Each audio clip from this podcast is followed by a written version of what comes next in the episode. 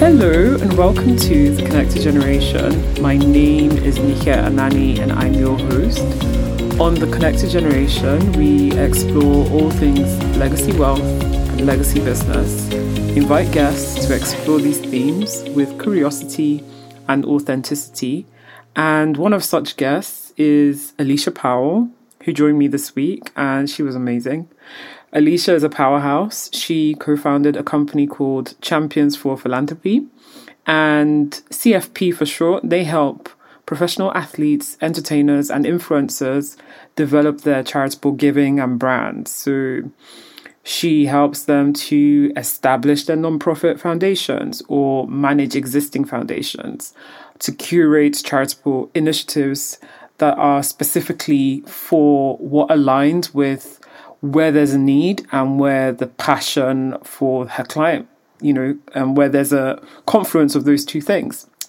And really, really love this conversation because I've never really come across anyone um, that does this, that merges the world of someone that has a strong personal brand and a strong social capital and merges that with how do we amplify social impact off the back of that. And I found it really fascinating. And whilst you might not be an athlete or a celebrity or an entertainer, I think there's a lot of um, commonality between us as family enterprises as we think through our philanthropic activities how can we become more strategic how can we become more formalized how can we identify partners to collaborate with etc so you want to tune in enjoy and share share this episode with a friend that you know might this might bless. Thank you so much. Take care.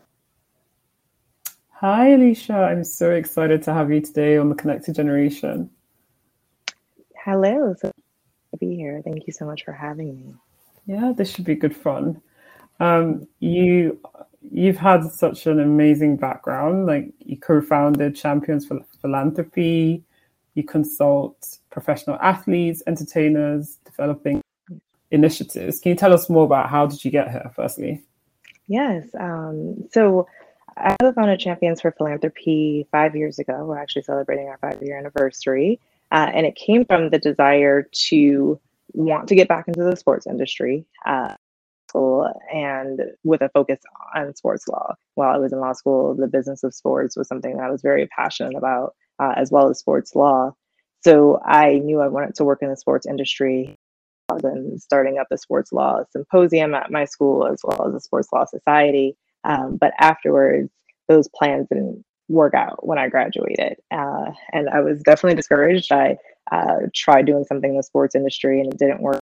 Led doing nonprofit and business consulting after law school, and I did that for a few years and was do honing my skills outside of the legal industry. Um, towards the nonprofit and business side. Uh, so, taking that, I had a winding road uh, in terms of working in other companies. Uh, I worked for a um, an international fa- fashion retailer in the legal department, so I got to Ooh. cover a lot of different areas, which was great, um, both on the legal side as well as the marketing side, uh, corporate governance, things of that nature, and, and got my feet wet there. Uh, as working with uh, an aviation attorney who also ran a, a family office. So I got mm. experience mm. in the family office world as uh, the investment world because he was also a private investor. So I was really able to see how you can have a law degree and do different things and not be pigeonholed into focusing on one thing, especially because I wasn't a practicing attorney. Um, so even though it was a winding road of different opportunities, it wasn't in sports directly. I wasn't working directly in the sports industry. Uh, my business partner had a very similar journey. She got her advanced degree, her MD sports, but wasn't working in the sports industry as well. Uh, so we decided to come together and start something in the sports industry and embark on uh, this journey together. And when we were thinking of what the best fit would be for us in the sports industry, we settled with uh, something that we wanted to do that was the most passionate for both of us, and that mm. was philanthropy and giving back and really making a difference using athletes' platforms. So uh, we toyed with a few different ideas of things that we could do based off of our skill set and our experience. Um, but this is what we were most passionate about to begin with. So we said, you know what, like let's make sure that have the tools uh, and the resources to be able to effectively use their platform to give back and make a difference. Oh, wow. I, I just find it so creative and innovative because I haven't come across, perhaps I've been under a rock, but I haven't come across anyone that's doing what you're doing. But when I think about it, it makes so much sense in terms of making an impact, you know, leveraging off the the reach, the brand of an athlete and being able to use that to leverage to make a positive impact in, in society and in community just makes so much sense you you you told us about like your trajectory into this space, but you skirted over something that I think is so important and is your transition from corporate out to co-establishing this mm-hmm. organization with your partner and jumping from nine to fiving to entrepreneurship. Tell us more. How was that? So that part was very interesting because it's more because the, the person I was working with held so many different wore so many different hats. I, as a result, was a very small office, so I wore a lot of different hats. So it wasn't five; it was a nine to nine or nine to eleven. Um, so it was uh, an interesting place to start this journey um, because I actually started the company while I was still working. Um, so it showed me something that I was going to need um, in the sports industry as an entrepreneur sports industry, which is I have to be able to manage my time effectively. So every mm moment counted work uh, after weekends, lunch break. It was a making sure that I was able to maximize that time, which served me well to be able to serve my clients later um, and really know that uh, or it's not a nine to five, um, mm. and especially in the sports industry with it being you know event season, um, you know during the summer, I was able to get a crash course in what that was like by starting while I was still working. Um, mm. But it was easy journey to make the decision to say I'm going to leave something that is so comfortable. Uh, it was an amazing job with an I, I worked with amazing people and an amazing location um, mm. with you know something that was very stable uh, and that had a very good future. Uh, to take mm. a, a risk on something that you know was not as stable and I didn't know what the future held there. Um, but at a certain point, I said, I went to school with a focus on work in the sports industry. I have this mm. company where I'm actually working in the sports industry. Why would I not do it full time?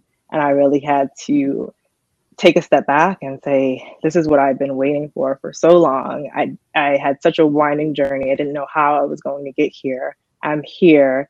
I have to jump and I have mm. to leave something that was so incredibly comfortable and stable to go to something that wasn't. Um, so it wasn't an easy, something where I just, you know, said, okay, I'm going to do it. Like this is an easy decision. It was something that took a lot of uh, self reflection. And um, I am grateful that I had spent a few years prior uh, just really working on myself internally. Mm. Uh, was uh, that definitely propelled me to be able to make such a tough decision uh, and really have the confidence to say, uh, no matter what, I'm making sure that I'm doing something that I want to do and just trusting the process.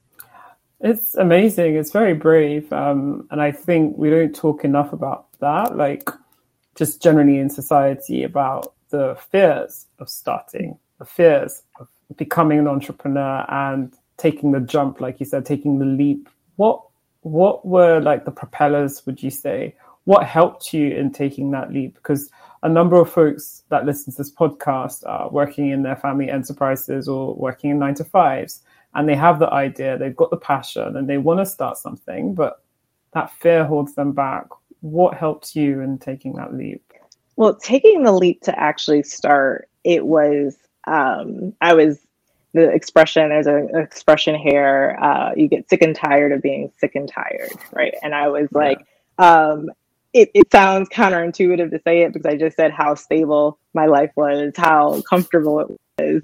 Um, I was, you know, making, uh, I had a very comfortable life. So being sick and tired, it was more about being sick and tired of not doing what I know was in my heart to do and mm-hmm. what I had mm-hmm. set out to do and what I was actually dreaming and like really uh, suppressing that for so many years because you know, didn't seem like it was ever going to happen. And there was no clear path to get into the sports industry at this point. I had been out of law school for years at, and, you know, coming in as a entry level position wasn't going to happen. Coming in uh, on a linear position wouldn't happen because I wasn't in the industry. So I had really worked to suppress those desires. Um, mm. And I think uh, for those who are listening who are who want to embark on the journey to take that leap, I would say to start go into that fear because at the end of the day, whatever happens will happen and it's not the end of the world. Just look mm. back at anything that you've done in the past that even if it uh, didn't go the way you wanted it to go,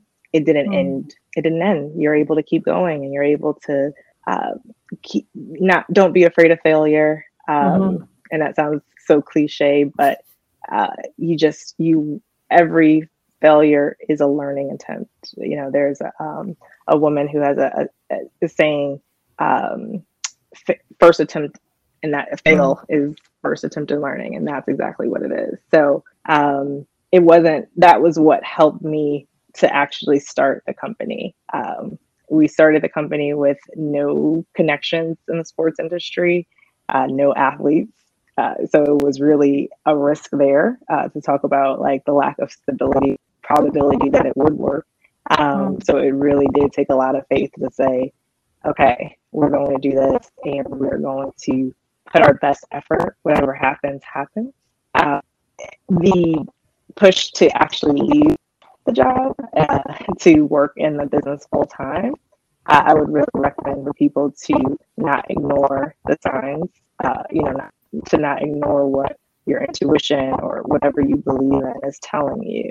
Um, and I definitely tried to do that in the beginning. I'll be honest. Like, I mean, they saying I was brave, but it did take a little bit longer than I should have been because I wasn't looking at all the signs around me that was saying have the faith to pursue this full time and uh, to really get rid of the safety net and put uh, full faith effort into it. Amazing. And, you know, I often say that the fear and the kind of resistance is not an indication that you're not called to entrepreneurship. Um, a lot of people think like the fear just means, oh, I, I'm not cut out, I'm not fearless, I'm not brave enough. But there's a fear to start, and then there's also there's a new set of fears when you start. yeah. yeah. there's you know it evolves and it's really a personal development journey. Um, the the the life of an entrepreneur. So yeah, no, really really great tips there that you you said. And so speaking more to Champions for Philanthropy, can you tell us more about what you do and how you work with folks? Yeah, so we are a consulting agency. Um, we're for profit, which people sometimes get confused about because we work in the nonprofit industry.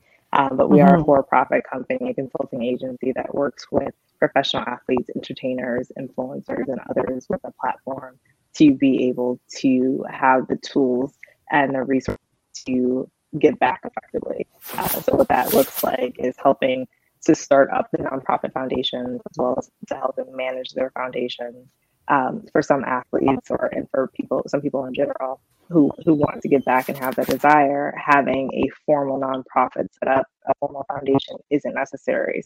Create strategies for being able to have strategic partnerships as well as to create charitable initiatives and events without having to have a formal uh, tax exempt organization.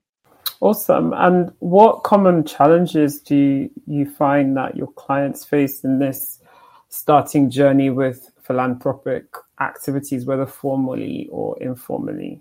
Yeah, um, one you know, and obviously it's a, it varies on it depending on who the athlete is. But one thing that I see, people are sometimes resistant to give back to an, an athlete's nonprofit because they feel like the athlete their own money and that they should utilize, and you know, not knowing mm. the hmm. background of how much do invest into their nonprofits. Uh, there's, you know, a lot of operating costs and things in terms of getting everything up and running. And, you know, they're not privy to how much the athletes are actually contributing to their nonprofit.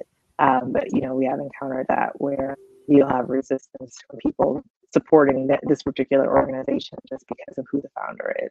Um, so it's a double edged sword uh, because there are some people who want to support just because it is their favorite athlete or an athlete that they know of. And you have to feel that you know the athlete should be just putting everything in and it should just be a one person show uh, because of their uh, bank account so uh, that, that that's an interesting thing that we've observed over the years with current athletes uh, time is definitely an issue in terms of um, them wanting to get back as much as they can and be hands on a lot of mm. times but having such a strenuous schedule with you know they're a they're at the highest level of their sport. So uh, the time is not always as much as they would like.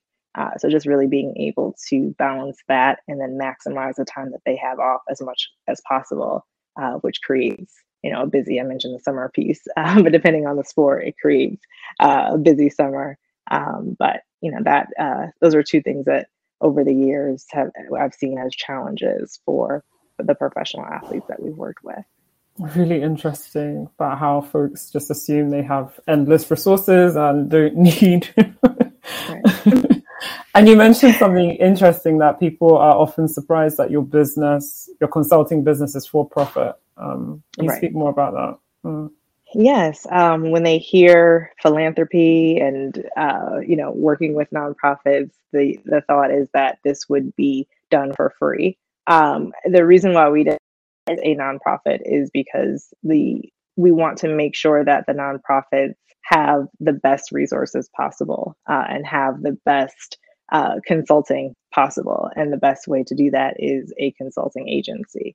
Uh, so it didn't make sense to set up a nonprofit. Uh, obviously, we do as much as we can on the charitable side. We've done a lot of pro bono uh, work as well for both um, athletes, because not every athlete is you know has a multi-million dollar contract right? So we've done work pro bono for athletes uh, who have this desire to give back uh, as well as other nonprofits that we've encountered um, and you know just helping as many people as we can. But it is a um, a consulting agency. So that is something that was definitely even to this day hard for people to grasp that you know mm. a consultant you can consult in the nonprofit industry for profit Correct. Yeah, it's really interesting how, um, you know, how people demonstrate value is, is, I guess, it's a philosophical thing, right? Isn't it? Um. How you choose to render or structure your business, whether it's for profit or non-profit, doesn't detract from the value you're providing to your clientele, right? Right. Right. And um, you know all of the services oh i'm sorry um, no yeah and i was going to say and it costs money to do so. All right. Uh, and every service that we offer is a service that we also have offered to for-profit businesses and the services that for-profit businesses pay for right? Mm-hmm. we help with uh, marketing social media management uh, website development um, you know, things of that nature, as well as filing paperwork. This is all, these are all things that you would need to start up a business, a for profit business, and that mm. you would pay someone for. Um, so the same thing would have to be done on the nonprofit side. Mm, Interesting. And I've, I was thinking, because you traditionally served um, athletes and celebrities, with helping them with their philanthropic efforts, and a huge, my community is typically families with businesses or family offices and get involved in philanthropy, but perhaps on an informal basis. For those that are thinking now, okay, I may need to set up a formal foundation, what tips would you give them? Yeah, so the funny thing is, I don't, the first step is usually not even to talk to a nonprofit consultant. The first step is to talk to, we always recommend for people to talk to their accountant because accountants know mm. uh, really sometimes even with the desire to give back there is a benefit that comes with philanthropic giving mm-hmm. and that is you know different the there's tax ramifications there um, so you may have people who uh, of a certain network who yes they would like to give back they would like to make a change but start with your accountant to know if this is something that is needed because there are like I mentioned, costs to running a nonprofit. Uh, it is a an entity, so uh, and and it's an even more even for profit company because it's tax exempt. Uh, mm. So the IRS is even more. Uh, there's more of a spotlight there.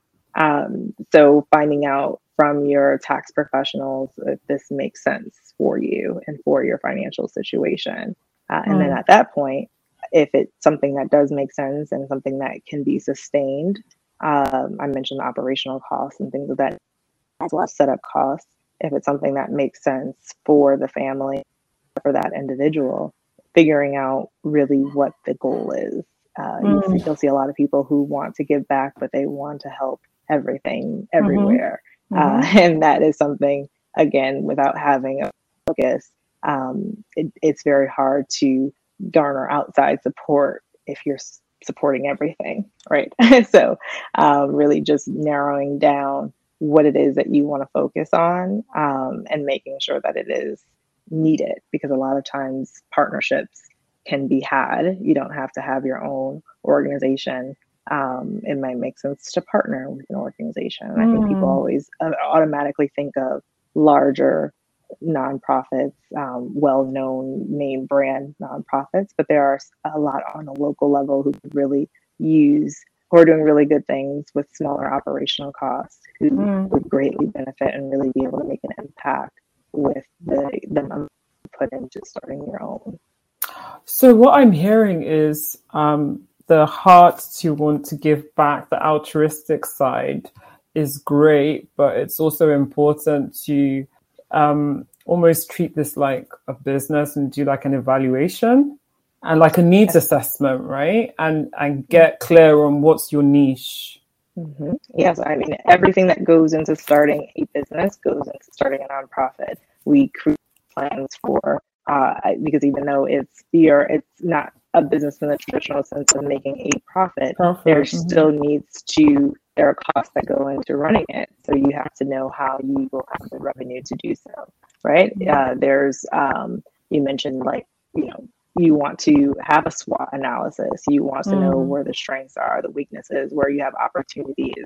Uh, you want to be able to narrow down that market and that target area and uh, make sure it's something that's needed. Because how do you get support for something that you know isn't needed? You may want you know children to have red bikes only, right? But starting a nonprofit to make sure that children um, in your neighborhood have red bikes may not get that much outside support. So, um, you know, you just want to make sure that you're not so caught up on a particular area or an idea because it personally affected you sometimes that you mm. don't look to see whether or not it's something that's actually needed uh, or to make sure that it's not already done that mm. those resources can go to someone who is already doing it.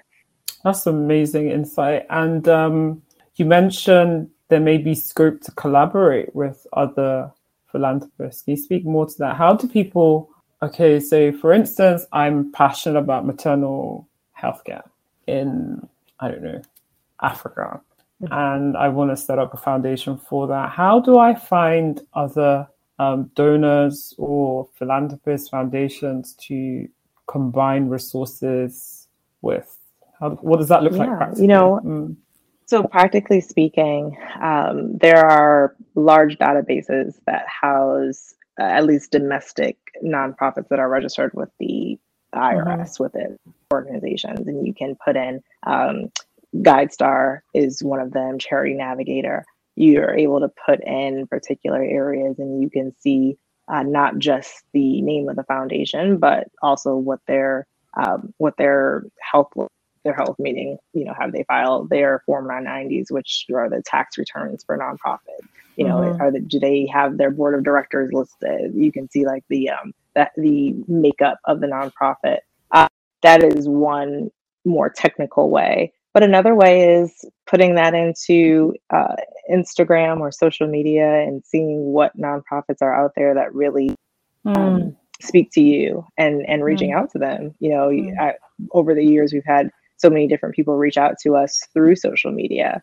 Um, you know, from seeing, you know, they or reaching out to us via email, but letting us know that they first found us on social media. Mm. Um, so, you know, it's finding the nonprofit if you if you find one that was media or through reading an article or doing a google search that's one thing uh, the second thing is really just making sure that it is a nonprofit that is actually registered you know by going to the guidestar or a charity mm. navigator making sure that it's actually registered making sure that it's actually compliant um, because you don't want to partner with a nonprofit that's unscrupulous. You know, they can make everything look pretty on their website and on Instagram. Um, but if hmm. you actually look into a little bit deeper, which is right at your fingertips, you know, you don't have to dig too deep. Like you can just literally go to these websites. Um, then it's something hmm. that you don't want to put your money with there. You don't want to partner there. Um, it's interesting because the tax returns are public, they're public records. So you can see, all right, this is how much money came in, how much money and mm. how much money went out towards overhead as opposed to actual programming.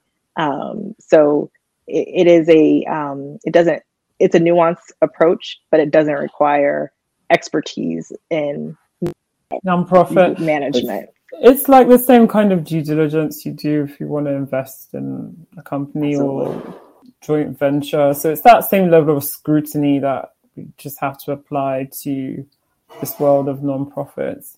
Um, can you walk us through like um, your favorite engagement that you've done for a client? Um, you don't have to name anyone, obviously, but just describe like how you helped them and the impact that that brought about. Yeah. So we have a client that we work with in a particular area on the East Coast of the United States. Um, and it was an area of the country where I spent a lot of time as a kid. My step family lived lived there, and you know it was very nice to be able to return and give back to that community. So we've done a lot of work in that particular community, which meant a lot to me in general. But one of my favorite engagements uh, we held a women's empowerment summit and then the next year a men's summit um, mm. but it covered areas that are so needed but often not given to this particular community um, and the subsection of the community um, but everything from uh, learning about civic engagement to home ownership to financial literacy to being able entrepreneurship was another piece um, so to be able to provide the best of the best in terms of uh, the people who facilitated the conversations and the panels that we were able to curate and have this event for free for people to come out and learn about this. Um, and you saw different generations there. You saw older women who came with their daughters or their granddaughters um, for the men's event. You saw um, a non the nonprofit brought teenagers because they wanted them to be able to hear this information earlier.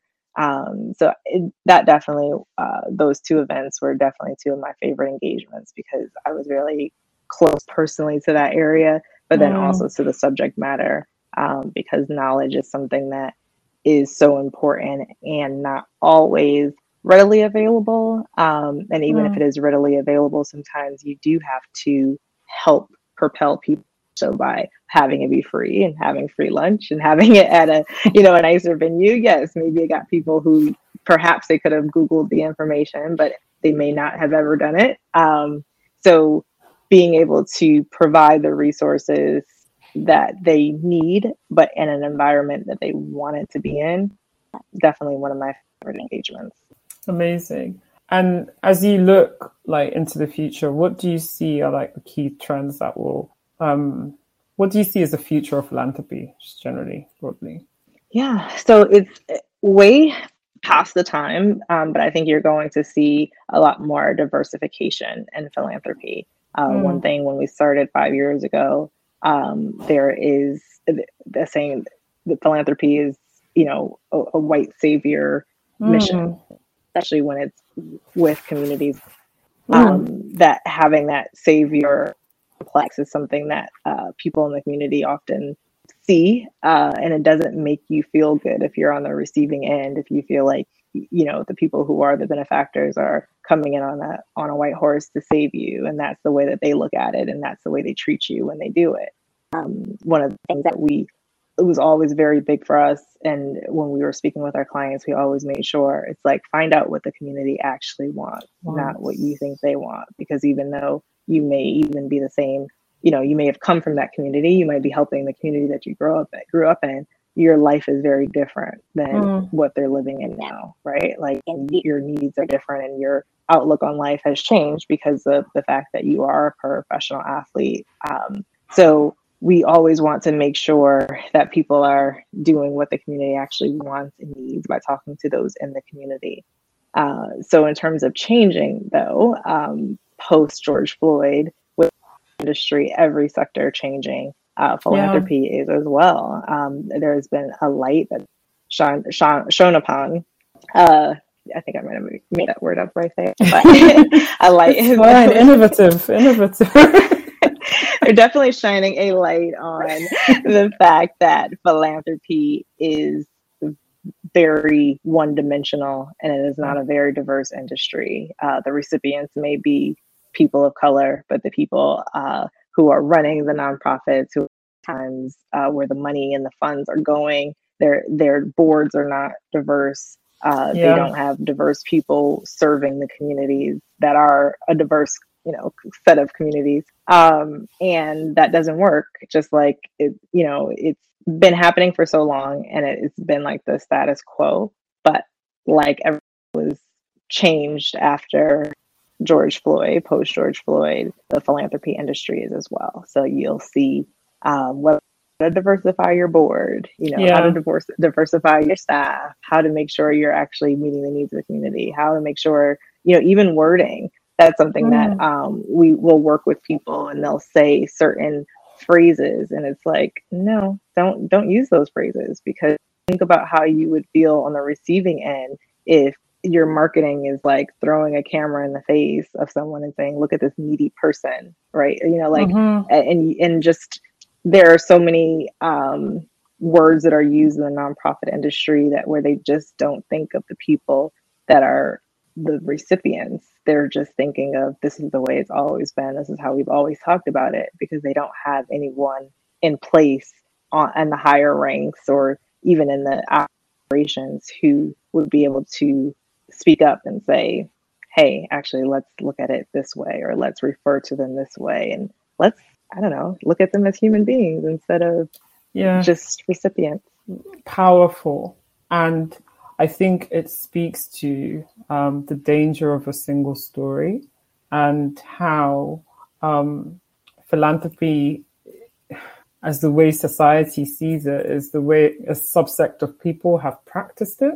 Mm-hmm. And it's not to say that it's not being practiced and it's not widespread within the African American or the African community. It's just it might look differently. Does that make sense? So Absolutely. we might not have foundations, but we are very philanthropic and giving of our time, our um, networks, our resources, our communities are very communal. um, right? So true. Yeah, so I think these diverse stories have to come to the fore.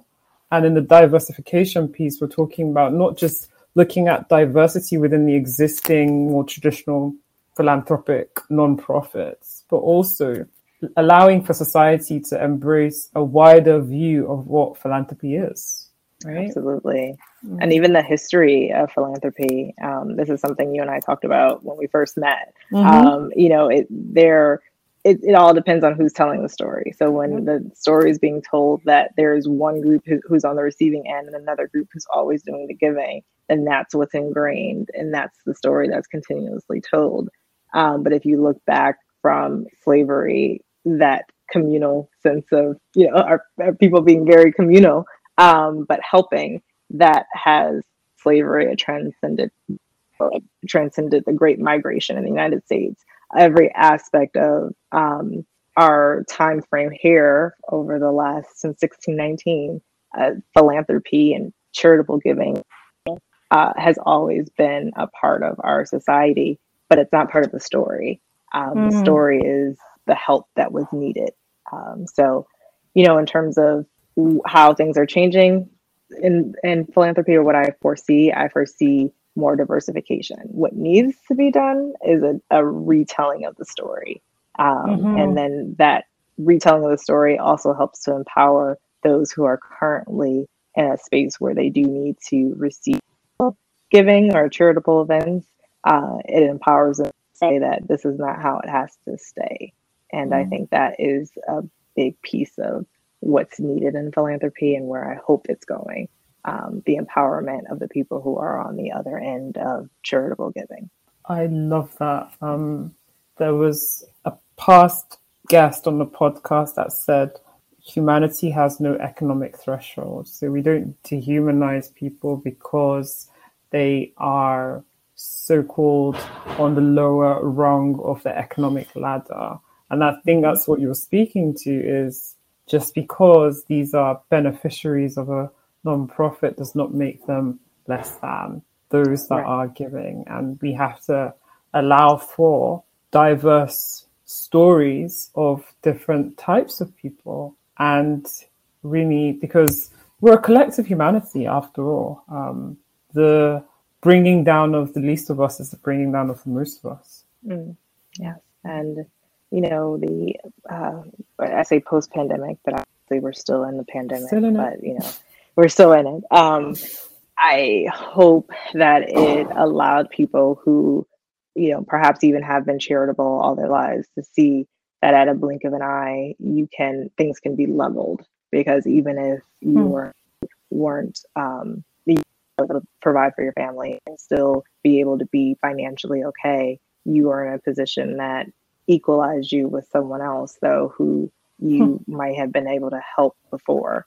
Um, so I think just really hopefully the viewpoint of the humanity piece that you brought up that is so important um, people hopefully this is all over they'll say you know what we are all in this together it is not yeah. just the saying we actually all are in it together and globally yeah for sure oh my goodness this has been phenomenal um, if anyone wants to reach out to you to learn more about your work how you can help them how best can they reach you yeah, so with Champions for Philanthropy, we are at championsforphilanthropy.com, and that's F O R. You know, sometimes people that try to add the number four there, but it's just champions F O R philanthropy uh, dot com. I'm on LinkedIn as well, um, and those are the, the best way the best way to reach out there. Our email addresses are on the website. Amazing! Thank you so much, Alycia. This has been amazing. Thank you. It was wonderful talking to you. Thank you so much for having me on. Awesome. Oh my gosh, I loved that. Um, last week, I was accused by Nathaniel Oke of always saying, That was my favorite episode ever. That was my favorite episode ever. But I can't lie, right? That was my favorite episode thus far. um, no, but like on the real, I think Alycia pointed and unveiled a number of themes that are super important. And the first of which is the history of philanthropy and this notion that within the African or African American community, that philanthropy is not new. And it's linked to the second, and that's the importance of storytelling and highlighting and showcasing diverse stories because there seems to be a single story of who is doing the giving and who is doing the receiving. And that single story, unfortunately, is tied to race and is giving an impression in the media that people of color are only on the receiving end of handouts but are not on the giving end. But our communities, our cultures, our history is enshrined in the very notion of philanthropy, Ubuntu is a philosophy that's imbibed across the African continent, which is I am because we you you are.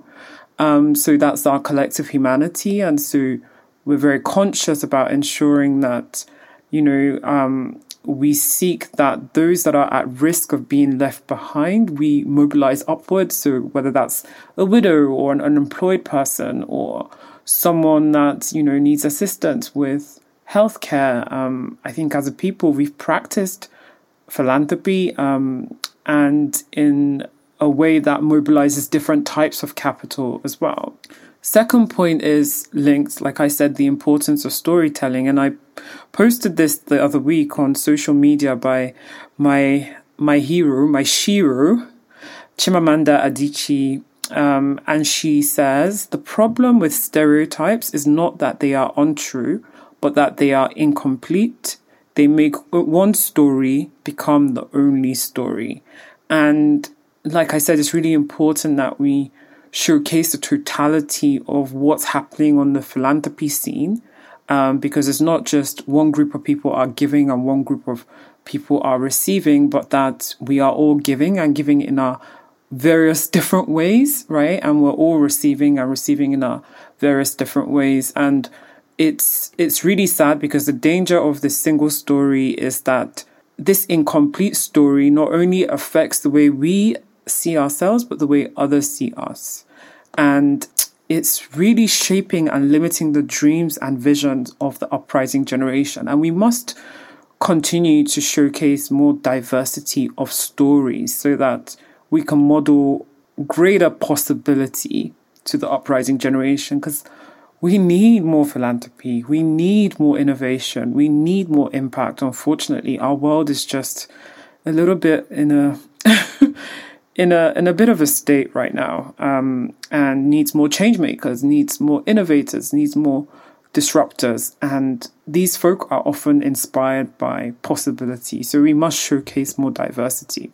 And then lastly, I think for me, what I'm really, really passionate about seeing is that we are going to see an explosion, um, an emergence of black wealth, both on the continent and in the diaspora, for a host of other reasons, which perhaps I'll unpack on a different podcast. But I think it's important that as we do build our wealth, we build our wealth in a conscious way, a conscious way that impacts positively on the community, on people and planet. And we do so embracing philanthropy at the, you know, from the very beginning of that upward trajectory, right? And so, philanthropy, I don't want folk to think philanthropy is for just the billionaires.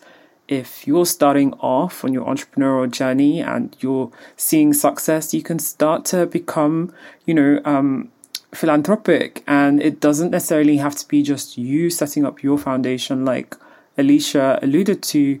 There's so much scope for collaboration collaboration of capital, collaboration of networks, collaboration of you know, um, of knowledge. There's so much scope, um, but we must make sure that we are people centric and ensuring that whatever it is that we're doing is actually meeting the needs of those that we're seeking to serve. So that's enough for today. Thank you so much for tuning in. Take good care and God bless you.